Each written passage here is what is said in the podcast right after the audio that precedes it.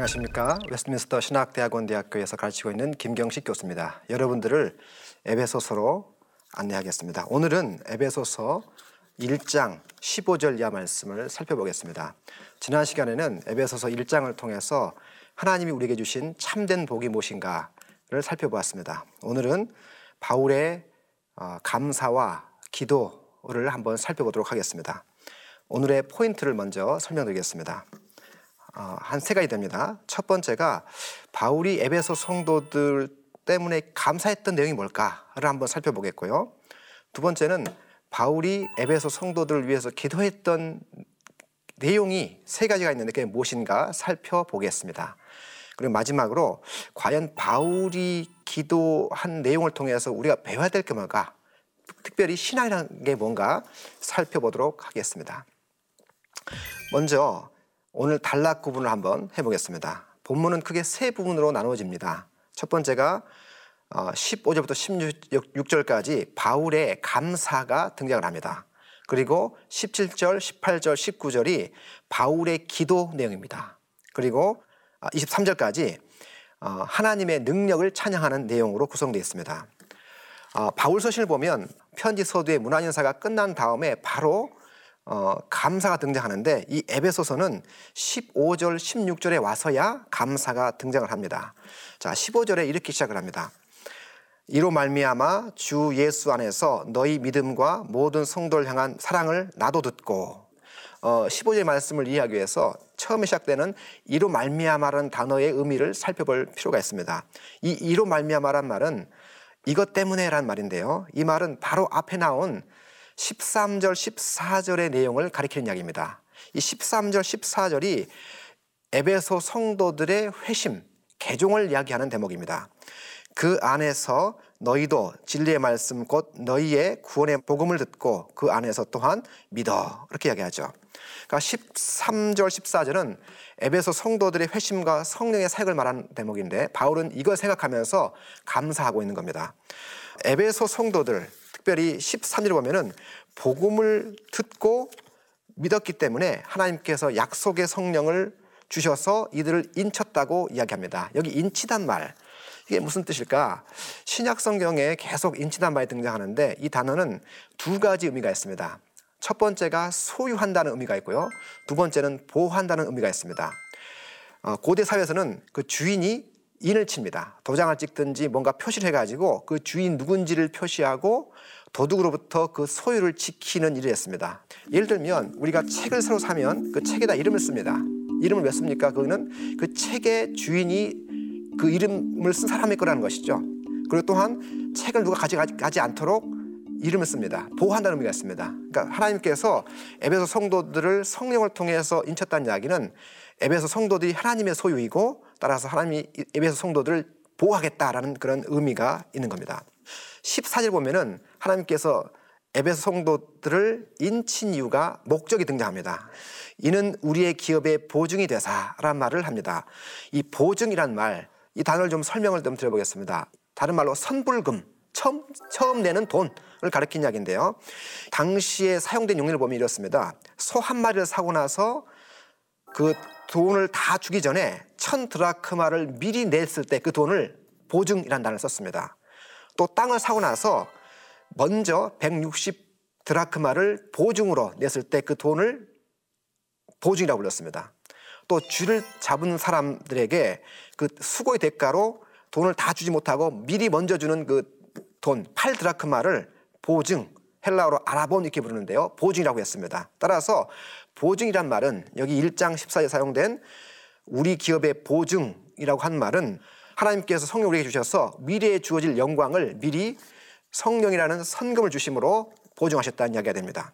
우리 기업에 보증이 됐다는 말을 하는데요. 우리 기업이란 말이 무슨 말일까요? 성도들이 받을 기업을 말하는 게 아니고 성도들 자신이 기업입니다. 그 근거가 11절입니다. 앞에 보면 우리가 애정을 입어 그 안에서 기업이 되었으니 다른 말로 우리가 기업이 되었으니라고 이야기합니다. 이 말은 우리가 이미 하나님의 기업, 다른 말로 하나님의 소유물이 되었다는 이야기죠. 그렇지만 앞으로 종말에 주님의 재림 때 하나님의 100% 완전한 소유물 된다는 그런 의미가 있습니다. 지금은 하나님의 소유물이지만 고난과 핍박이 있고 또 죄와 불결함으로부터 아직 완벽하게 자유롭지는 못합니다. 그러나 종말에 주님 오셨을 때는 완벽하게 죄와 죽음으로부터 그리고 불결로부터 자유롭게 된 하나님의 100% 소유물 될 거라는 그런 의미가 된 겁니다. 하나님의 기업이 됐다는 이야기 굉장히 의미 있는 이야기입니다. 여러분 보배를 사람들은 귀하게 여깁니다. 보배 조금 더 쉽게 설명하면요. 피부에 와닿게 설명하면 우리가 자동차를 새로 샀을 때 한번 생각해 보면 됩니다. 자동차 새로 산 사람은 새 차에 흠집 날까봐 굉장히 조심하게 생각합니다. 그래서 새 차도 기계식 세차에 돌리는 게 아니고 손으로 세차합니다. 그만큼 자동차를 보배처럼 여기는 것이죠. 그런데 하나님께서 우리를 소중한 보배 삼으셨다 이렇게 이야기를 한 겁니다. 자 14절 하반절 그의 영광을 찬송하게 하려니라. 우리를 우리에게 신령한 복을 주신 목적, 우리에게 성령을 주시고 우리의 미래 영광을 보장, 보장하신 목적이 뭐냐면 하나님을 찬송하기 위해서입니다. 6절, 12절, 14절 반복해서 그의 영광을 찬송하게 하려니라라고 얘기합니다. 결국 하나님께서 우리에게 영적인 복을 주신 목적은 궁극적 목적은 하나님을 찬양하고 하나님을 인정하게 하려고 주신 것이죠. 자, 이제 본격적으로 15절부터 23절에 나오는 바울의 감사 그리고 바울의 기도를 살펴보겠습니다. 15절 이하는 바울이 에베소 성도들을 위해서 감사하는 내용입니다. 특별히 15절에 바울의 감사하는 내용이 두 가지로 요약되어 있습니다. 이로 말미암아 주 예수 안에서 너희 믿음과 모든 성도를 향한 사랑을 나도 듣고 내가 기억, 기도할 때 기억하며 너희로 말미암아 감사하기를 그치지 아니하고 여기 보면 두 개의 단어가 나옵니다. 믿음 그리고 사랑이죠. 에베소 성도들은 주님을 향한 믿음이 있었습니다. 또한 모든 성도를 향한 사랑이 있었습니다. 근데 흥미로운 것은 이 믿음과 사랑이라는 이 주제가 단순히 바울의 감사일 뿐만 아니라 앞으로 에베소서에 나오는 전체 주제이기도 합니다. 믿음이라는 이 주제는 에베소서 1장부터 3장에 나오는 내용의 핵심 주제입니다. 그리고 4장부터 마지막 6장까지는 성도들이 갖고 있는 사랑 이야기를 다루고 있습니다. 예를 들면 앞부분이 1장부터 3장에 그 믿음 이야기를 하는데요. 대표적인 본문이 에베소서 2장 8절입니다. 너희는 그 은혜로 인하여 믿음으로 말미암아 구원을 받았으니 거기 2장 8절에 믿음이라는 단어를 사용합니다. 그리고 이제 4장부터 그 뒤에 나오는 후반부는 아까 말씀드렸던 것처럼 사랑에 대한 이야기인데 4장 2절에 사랑 이야기를 합니다. 모든 겸손과 온유로 하고 오래 참음으로 사랑 가운데서 서로 용납하고 그 다음에 5장 2절에 보면 그리스도께서 너희를 사랑하신 것 같이 너희도 사랑 가운데 행하라 이렇게 얘기합니다. 에베소 성도들의 믿음을 보면 균형을 잡고 있습니다. 주님을 향한 사랑, 이 주님을 향한 믿음은 주님과의 관계죠. 또한 반면에 모든 성도를 향한 사랑은 이웃과의 관계를 말합니다. 주님과의 관계, 이웃과의 관계가 균형을 잡고 있었던 것입니다. 믿음은 사랑으로 표현되어야 됩니다. 또한 모든 사람을 향한 사랑은 믿음이어야 됩니다. 사랑이 없는 믿음은 열매 없는 나무, 또 믿음이라는 뿌리가 없는 사랑은 뿌리가 없는 나무와 같다고 표현할 수가 있겠습니다.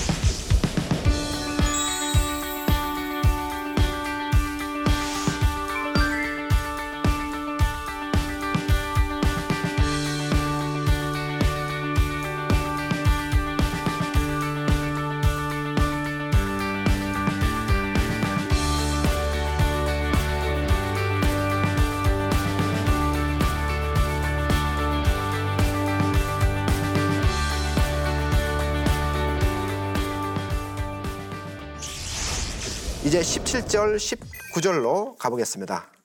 여기 보면 바울의 기도가 등장을 합니다. 아까 앞에는 감사했다면 지금 이제 기도인데요.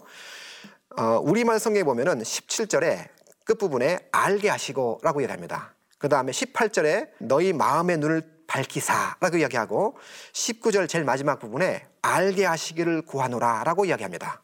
그러니까 17절, 18절, 19절은 바울이 에베소 성도들을 위한 위해서 한 기도인데 그 내용이 뭔가 알기를 원하, 원해서 기도를 한 것이죠. 어, 이 본문을 조금 더 살펴보면 18절부터 19절에 바울이 에베소 성도들이 눈을 떠서 알기를 원했던 세 가지 내용이 나옵니다. 첫 번째가 그의 부르심의 소망이죠. 그리고 두 번째가 18절에 나오는 것처럼 그 기업의 영광의 풍성함입니다. 세 번째가 19절에 등장합니다. 하나님의 비교할 수 없는 큰 능력을 알기를 기도했습니다. 그런데 여기 바울이 에베소 성도들로 하여금 눈을 떠서 보게 하고 싶어 했던 이 세 가지를 알기 위해서 필요한 전제가 있습니다. 그게 뭐냐면 바로 성령이죠. 17절에 하나님 영광의 아버지께서 지혜와 지혜, 계시의 영을 너에게 주사란 말합니다. 이 지혜와 계시의 영이 뭘까? 이 영이라는 것은 성령을 가리킨 이야기인데 성령을 가리켜서 지혜와 계시의 성령이다 이렇게 부릅니다. 이 말은 구약에 보면 이사야서 11장 2절에 지혜와 총명의 영이요 모략과 재능의 영이요 지식과 여호와를 경외하는 영이다는 말씀입니다. 다시 말하면 구약에 보면 하나님의 성령을 가리켜서 지혜를 주신 분이고 하나님의 뜻을 알려 주신 분이다라고 이야기합니다. 따라서 바울은 구약에 말씀했던 그 성령께서 부르심의 소망, 영광의 소망, 풍성함, 그 다음에 비교할 수 없는 하나님의 큰 능력을 알도록 기도했던 것이죠. 우리 인간의 지식, 노력, 탐구, 분석을 통해서 하나님을 알 수가 없습니다. 성령의 동심을 통해서만 우리에게 주신 것들을 알 수가 있는 것이죠. 특별히 흥미로운 건 뭐냐면 에베소서 1장 13절에 바울은 에베소 교회 성도들의 회심을 이야기하면서 여러분들이 이미 약속의 성령을 받았다고 이야기합니다. 받았다. 그런데 이제 이 본문에 와서 보면 17절에 와서 보면 그 성령께서 우리에게 하나님께서 주신 복을 깨닫게 하는 능력을 주신다 라고 또 이야기합니다. 구원받을 때 받았던 성령께서 이제 우리 속에 역사하셔서 하나님께서 우리에게 주신 것들을 볼 수 있는 눈들을 열어주신다고 이야기를 하죠. 이제 바울이 에베소 성도들이 알기 원했던 세 가지 내용을 자세히 살펴보도록 하겠습니다. 18절에 보면 그의 부르심의 소망을 알기를 기도했습니다. 너희 마음의 눈을 밝히사 그의 부르심의 소망이 무엇이며 이렇게 이야기하죠. 바울이 기도했던 것은 하나님께서 에베소 성도들에게 주었던 그 구원을 통해서 주신 소망이 무엇인지를 밝히 알기를 원했습니다. 어, 흥미로운 게 있습니다. 에베소서 2장에 가보면 바울이 에베, 이방 기독교인들, 에베소 성도들을 향해서 했던 말이 이게 있습니다. 그때 너희는 세상에서 소망이 없었고 라고 얘기합니다. 그런데 바울은 뭐라고 하냐면 이제 예수 믿는 이방 성도들이 부르심의 소망이 생겼다라고 이야기합니다. 본래 이방인들은 육체적 부활을 믿지 않았던 자들입니다. 사후세계가 없던 자들입니다. 그렇기 때문에 소망이 없었는데 바울은 성도들에게 부활의 소망이 생겼다라고 이야기를 하는 것이죠. 또한 이 부르심의 소망이 뭘까? 앞뒤 에베소서 문맥을 보면 알 수 있는데 에베소서 1장 10절에 보면 하늘과 땅에 있는 모든 것들이 그리스도 안에서 통일되는 겁니다. 다시, 다시 말하면 예수님의 통치를 받게 되는 그 소망, 부르심의 소망이죠. 또 하나는 에베소서 4장 4절에 나옵니다. 거기에 정확하게 바울이 지금 여기 쓰고 있는 부르심의 소망이라는 단어를 사용합니다. 너희가 부르심의 한 소망 안에서 부르심을 받았느니라 라는 말을 사용합니다. 그런데 문맥을 보면 바울이 성령께서 하나 되게 하신 것을 힘써 지키라고 또 요구를 하는 이야기가 에베소서 4장의 내용입니다. 따라서 성도들이 갖고 있는 부르심의 소망은 이방 기독교인과 유대 기독교인들이 민족적, 인종적 반목과 갈등을 넘어서 예수님 안에서 하나 되는 그 소망, 그 소망을 바로 부르심의 소망이라 이렇게 이야기했습니다. 따라서 본문에서 하나님께서 교회를 향해서 갖고 계신 민족적 경계를 넘어서는 새로운 공동체를 꿈꾸시는 그 소망을 보는 눈을 주시기를 원하셨던 기도했던 겁니다. 두 번째로 바울이 기도했던 내용은 그 기업의 영광의 풍성함입니다. 18절에 보면 성도 안에서 그 기업의 영광의 풍성함이 무엇이며를 알길 원했습니다. 여기 주목해 볼 것은요. 우리말로는 그 기업에라고 했는데 본래 원문에는 그분의 하나님의 기업의 영광의 풍성함이 무엇인지 알기를 기도하는 내용입니다.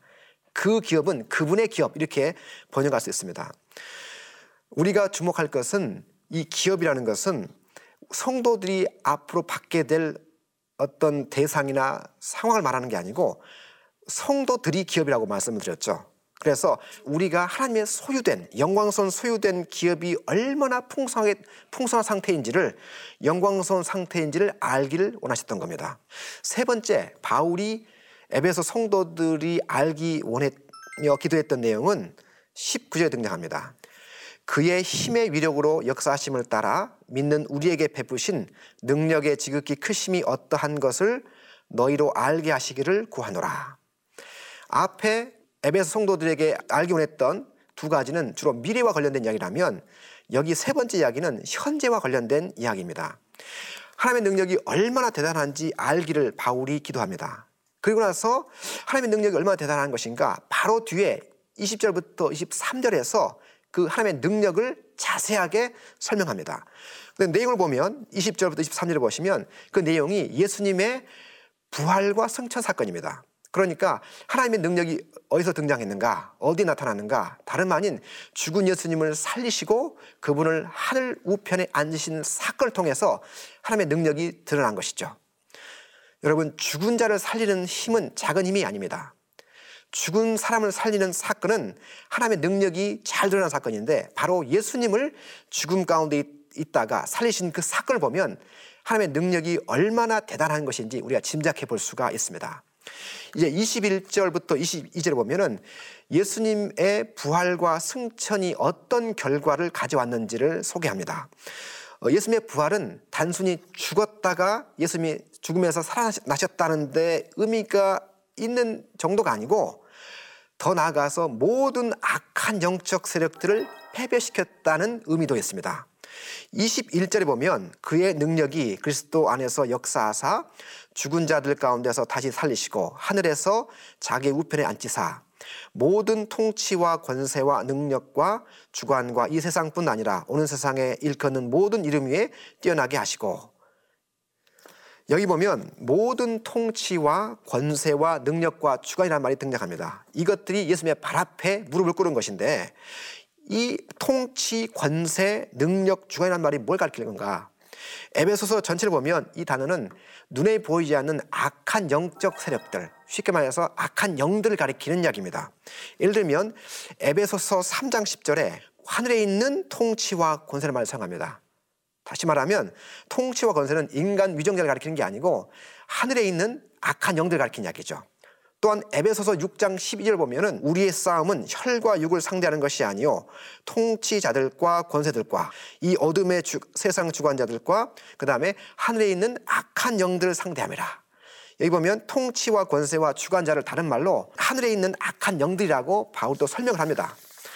여러분 에베소 도시는 악한 영들의 지배를 받던 것입니다. 특별히 사도행전 19장을 보면 이 19장에 바울이 두란노 서원에서 사람 제자들 제자들을 가르치고 어, 복음을 전하는데요. 거기 보면 주술 행하는 사람도 있습니다. 심지어 유대인의 제사장이었던 스게와의 일곱 아들이 예수님 예수님 이름을 빙자해 가지고 주술 행합니다. 그리고 나중에 보면은 바울의 복음 때문에 그 수많은 주술책들을 태우는 일이 벌어집니다. 따라서 에베소 도시는 사도행전 19장에 보면 악한 영의 지배를 받던 도시다. 또 악한 영들을 숭배하던 도시다라는 걸 알 수가 있습니다. 그런데 바울은 여기에서 예수님께서 악한 영들을 패배시켰다고 얘기합니다. 세상 악한 사탄과 그 악한 영들을 패배시켰다고 얘기합니다. 따라서 이 이야기는 에베소 성도들에게 큰 의미가 있습니다. 왜냐하면 예수님을 믿고 그분과 연합한 성도들은 이제 예수님께서 그 악한 영들을 패배시키셨으므로 이 악한 영, 세력들을 두려워할 필요가 없다는 의미도 있는 것입니다. 바울이 지금 에베소 성도들 위해서 기도했던 세 가지는 가만히 보면 세 가지 이야기지만 한 가지 이야기입니다. 다른 말로 이 세 가지 이야기는 결국 구원을 좀 제대로 알아다, 알아봐라 라는 그런 이야기가 되는 것이죠.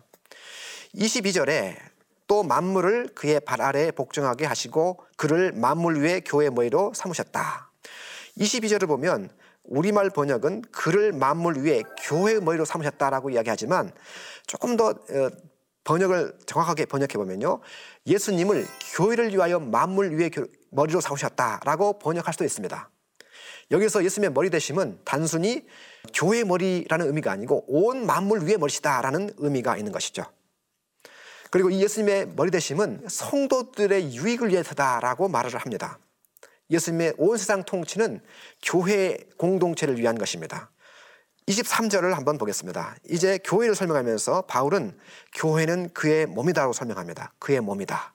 이것은 바울서신 등장하는 아주 중요한 가르침입니다. 신약 성경 그 어디에서도 교회를 예수님의 몸이라고 부르지는 않습니다. 그러나 바울은 자신이 썼던 편지에서 교회를 늘 예수님의 몸이라고 부릅니다. 바울이 담에색으로 예수 믿는 사람들을 잡고 핍박하기 위해서 가다가 그때 예수님이 하셨던 이야기가 있죠. 네가 핍박하는 것은 성도가 아니고 나다. 사울아 사울아 왜 내가 나를 핍박하느냐라고 말씀한 걸 보게 됩니다. 따라서 예수님은 교회와 자기를 동일시하고 있는 걸 보게, 보게 되죠. 그래서 여기에서부터 바울의 교회론, 교회는 예수님의 몸이다라는 어, 신학이 어, 갖게 된 것 같습니다.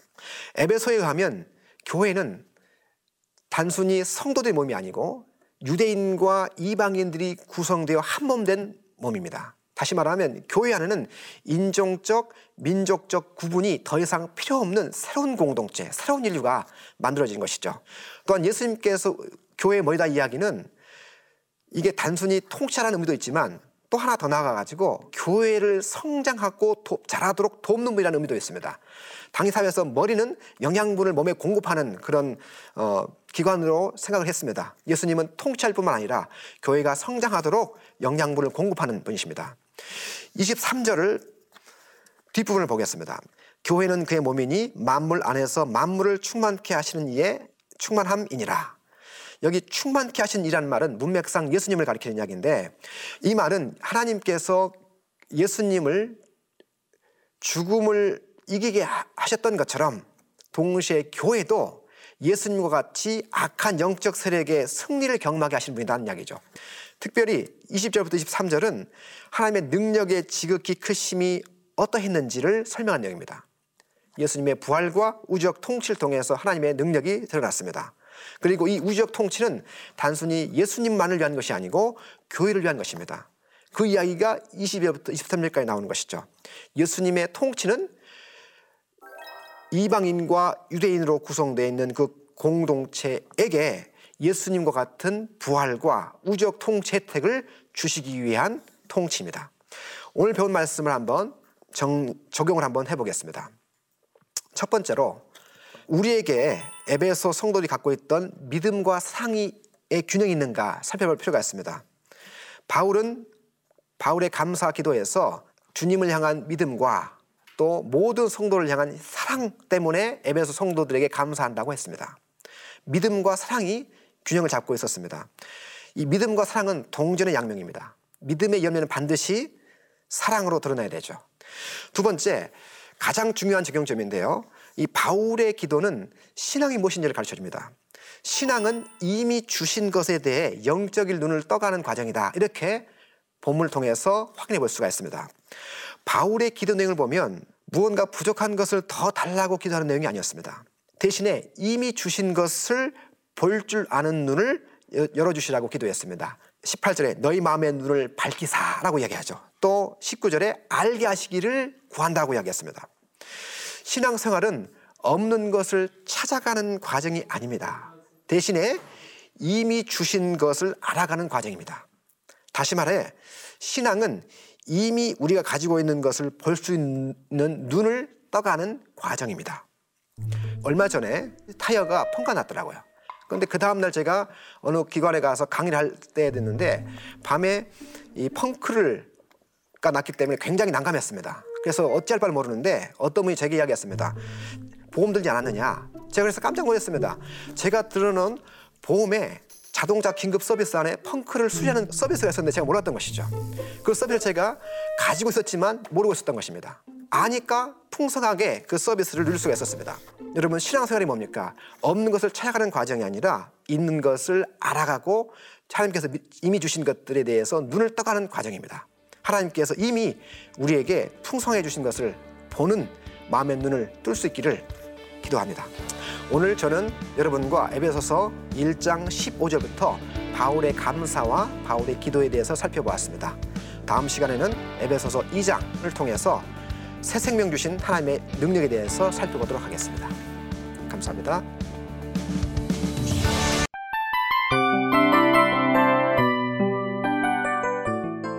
이 프로그램은 청취자 여러분의 소중한 후원으로 제작됩니다.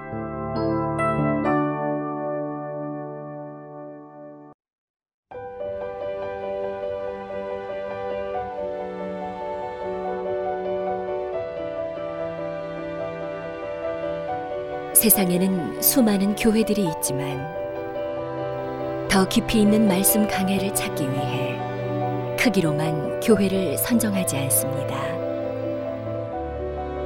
보다 좋은 영적 콘텐츠를 더 많이 나누기 위해 방송비를 받지 않습니다.